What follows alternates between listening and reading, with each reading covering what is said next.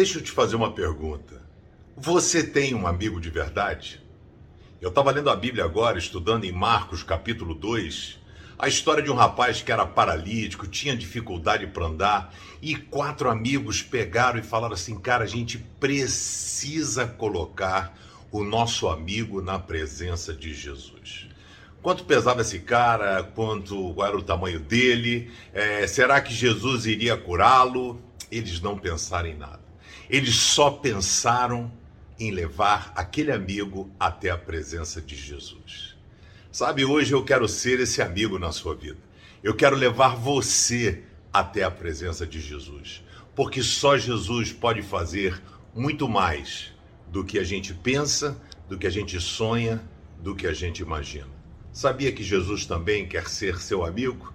Não existe ninguém melhor do que ele para estar conosco todos os dias, para nos ajudar a vencer todas as nossas limitações. E olha que não são poucas.